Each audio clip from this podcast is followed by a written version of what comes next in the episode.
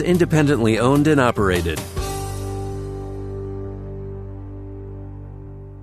In His Word, we read that God desires His people to be prosperous and to be good stewards of wealth. Learn to manage your wealth wisely with the help of the team at Online Trading Academy. Heard Saturday mornings at 7 a.m. on AM 1160 Hope for Your Life. They have a special offer for you. Call 877-OTA-CHIC to receive a free home study course to learn more about managing your wealth. Call 877-OTA-CHIC today. I'm David Jeremiah from Turning Point, heard weekday mornings at 9:30, inviting you to share the hope and encouragement of AM 1160 with a friend. Learn more at 1160hope.com. And now, it's time for Lawyers for Jesus Radio, lighting our path through law. A show about faith in the law and in the marketplace featuring the partners from the law firm Mauck and Baker. Located in downtown Chicago, Mauck and Baker is nationally known for defending freedom and serving the people of faith. And now, Lawyers for Jesus. Good afternoon. Welcome to Lawyers for Jesus Radio. I'm John Mauck, and today we're going to have a conversation with Eric Metaxas about his book called Miracles what they are, why they happen, and how they can change your life. Eric is the New York Times number one best-selling author of a biography of Bonhoeffer. He's an intellectual, and as yours truly, a graduate of that great university, Yale. Boo. which beat Harvard. and uh, and we're gonna we're gonna talk about some of the deep deep questions uh, of faith and, and miracles and creation and existence. Uh, welcome, Eric. Well, it's uh, it's great to be here. Having been having graduated from Yale, I'm its biggest detractor. Not, not a fan of Yale University, which is part of the, the larger conversation. But also, I got to tell you, since this is Lawyers for Jesus Radio, I I should have told you in advance. I'm not a lawyer. So I don't know if That's all right. have we'll, me on the we'll, show. We'll let you, you, sure? we'll let you in. We have a small gateway uh, because you have other credentials that have brought you in. Okay, just got I got to say it up front. Since I'm a Christian, I got to tell you I'm not a lawyer. So, but that's okay. That's all right. I'm, Okay. I'm, a, I'm a Christian, a lawyer, and also I have problems with Yale too. So Oh, tell that- me. that's good. I'll continue the conversation because if you didn't have problems with them, I would have a problem with that. So, Well, well, tell us how you, as an intellectual and someone who got into Yale, uh, came to faith in a, a God who said He raised a man, His own son, from the dead. right. Who could believe a crazy thing like that?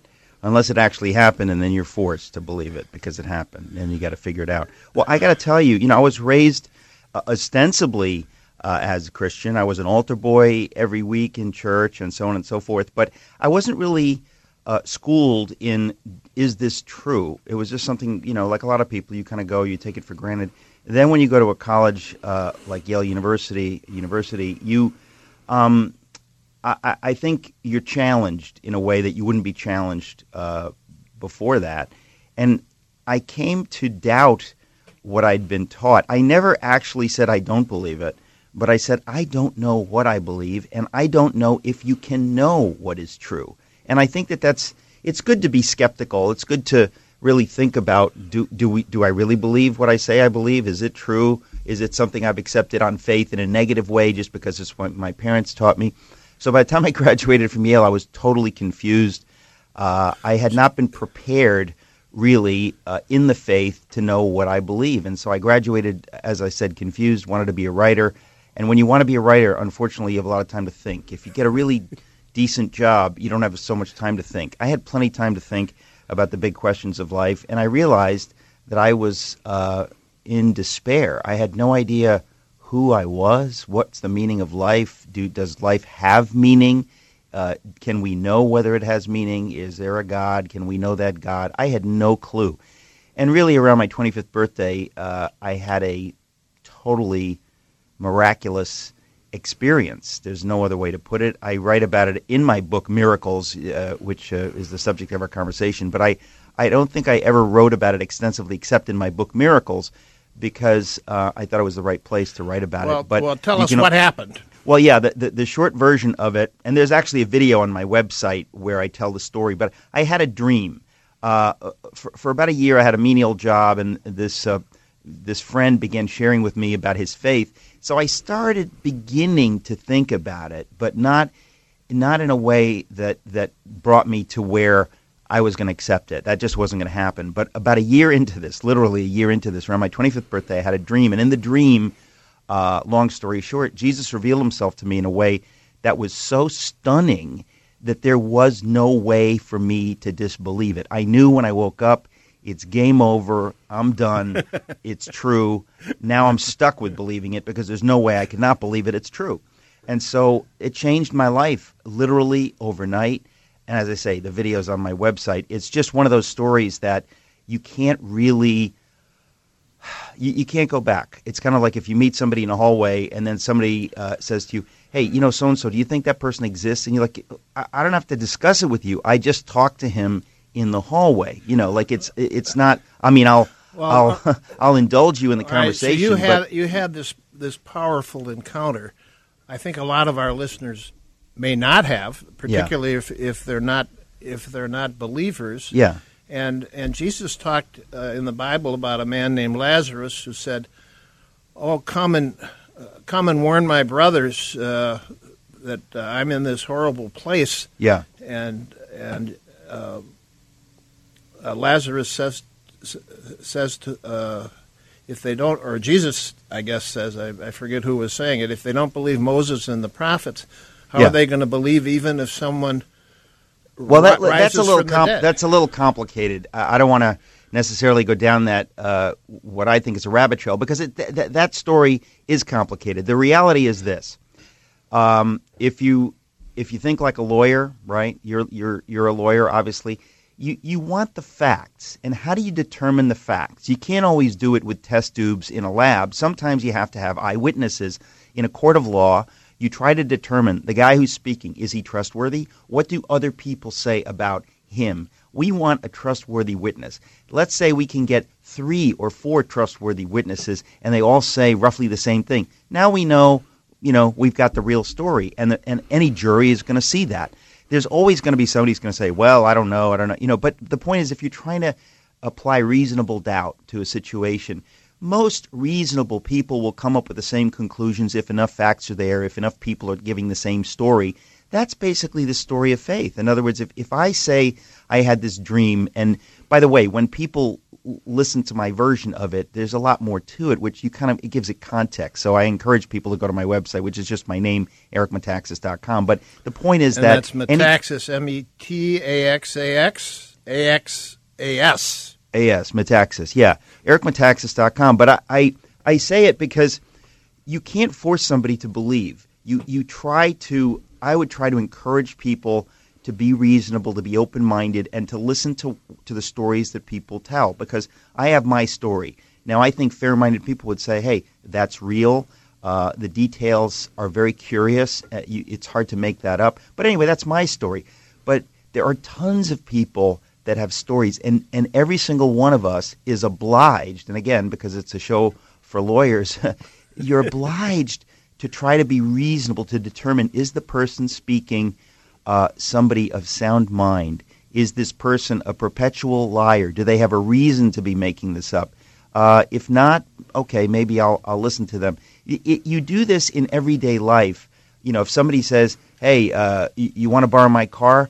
H- Here's the keys." You don't you don't say, "Wait a minute, this is a trick. I don't think the car is going to work." Or I did. In other words, it depends on who's giving you the keys. And I Well, really think and- when you're dealing with faith, you have to apply the same standards of logic, common sense, and to my mind, uh, it's the experience that I had. You know, when I was 25 that's one experience. But since then, I've read you know a million books, and of course, I've written books because there's so much else to talk about. That's just one experience which leads you down a path. But then you want to say, okay, what can we know about the resurrection of Jesus? Sounds crazy. Did it really happen?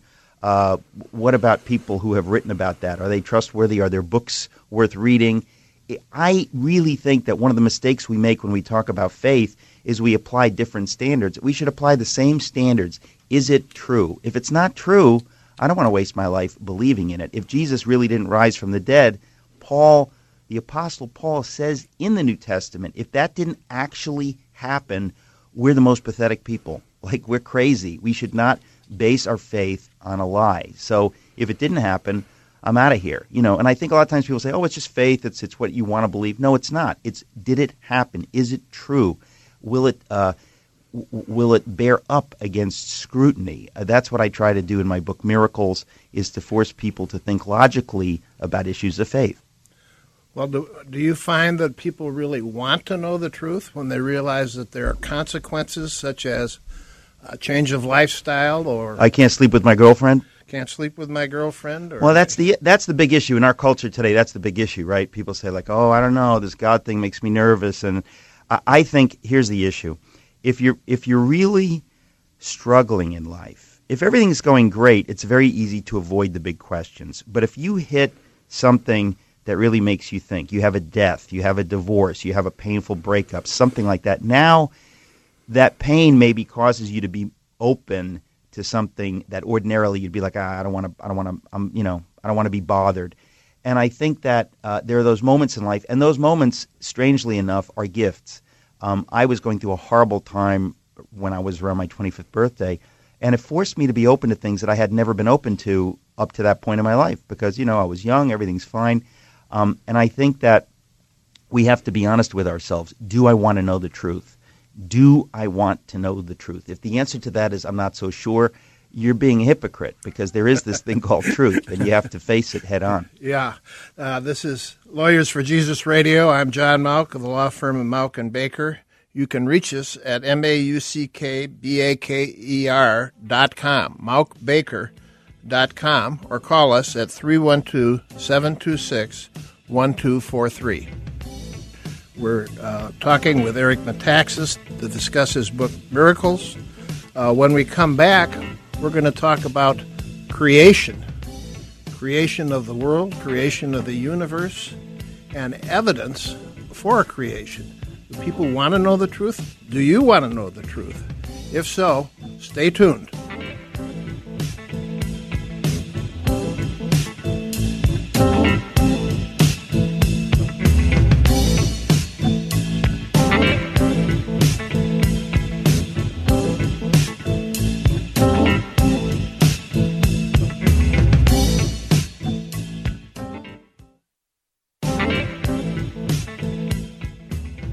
Back to Lawyers for Jesus Radio. We're speaking with Eric Metaxas, New York Times best-selling author of Bonhoeffer, Miracles, and other books. Uh, Eric, in your book Miracles, you have uh, two chapters on creation, two different creations, really: the creation of the world and the creation of the universe. And you indicate, and I got interested in this through an op ed that you'd uh, written for the Wall Street Journal, that science has been increasingly proving the existence of a creator. Yeah. Now, for folks like us that went to Yale University, that uh, is a thought that's sort of ridiculed. Well, I have to say this that it's one of the reasons that I write my books, and it's one of the, I mean, it's why I wrote the book Miracles, which we're talking about right now, but it's why I do everything I do, including my own uh, radio show, because I said we live in a world where there's so little evidence of this kind of truth. People do not put it out there. Every time you turn on the TV, you're getting what I call a secular humanist, usually politically liberal worldview. And you know what? That's fine. It, that's a point of view. But if that's the only diet you're getting, you know, your body's going to suffer. And in this case, your brain's going to suffer. the, the, all the evidence in my book, I have to tell you, when I read the books that I read on the sub on the subject of creation, the creation of the universe, and then the creation of our planet, I said, "This is unbelievable." I mean, it is staggering, staggering, staggering information. You can't really get it anywhere. And I thought that's that's a sign of kind of a sick culture because we should be talking well, about let, this let stuff. me let me go a little back to Carl Sagan and, and, and set that up because I had the same mindset and I had the same uh, and have had the same reaction when actually looking at the evidence. Uh, Carl Sagan, as many of our listeners will know, uh, was a host of a very popular uh, PBS program called Cosmos, in which he explored the mysteries of the universe and talked about what science was was showing. Uh, and this was back in the '90s, and he said, oh, "Wait, wait, wait! This was in the '70s, young man." Oh, okay. You can't fool me because I well, was in high school. This was in the '70s. All right, well, what, all, all he, the way, but he's he's brought us this idea. Yeah. That that the universe is so vast that even though the conditions for life are uh, horrendously long odds uh, yeah. for any any one planet, but that there's so many billions of uh, galaxies and so many billions of stars within the galaxies that there's virtually a certainty of intelligent life. And he said there were three conditions for life, and they were difficult to meet, but but out of the billions and billions. Uh, that we would find many extraterrestrials. And it seems that this has given us a worldview of Star Wars, Star Trek, search for intelligent design. Now, having that, that's the setup for you. What's wrong with that with that well, view? I mean, it, it just to, just to show you, since it was in the 70s and not in the 90s, it shows you how primitive the science was. In other words, in the 60s, when Carl Sagan first came up with these uh, basic theses, right? The, the, the, the, thesis, first of all, that uh, there's only two or three conditions necessary for life on a planet. Okay. Now, if that's true, then with the billions and billions and billions of planets that are out there, for sure, there's got to be a few that have intelligent life, obviously. And most people would say that's reasonable. Okay, fine.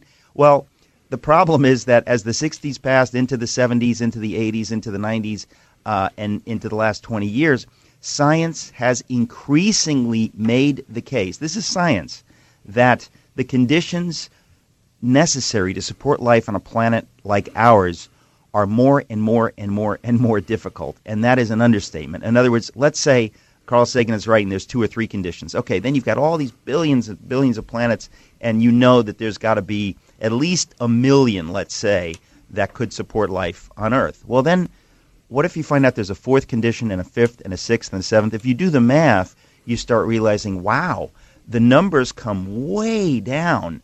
The more we know about science, the more we know that the conditions to support life like ours on Earth are very difficult. Well, what, what are some of those conditions, uh, Eric, well, that, that have been discovered? Kind of, it, yeah, it's the kind of thing that Carl Sagan wouldn't have known about in the 60s or 70s when he was writing this. But in the 80s and the 90s, they discovered all kinds of weird things. This is again, this is scientists. This is not you know Christians or people uh, who believe in the Bible. But they discovered stuff like, oh, by the way, if the moon were not a sixth of the mass of the Earth, there could not be life on Earth. In other words, if we didn't have a moon, many many uh, planets either don't have a moon or have ten moons or have moons that are super super tiny like like the you know our moon is comparable to the Earth in size. It's about a sixth of the mass. But Mars, for example, has a couple of things we call moons, but they're literally like one of them is 12 miles across. And our, our moon controls uh,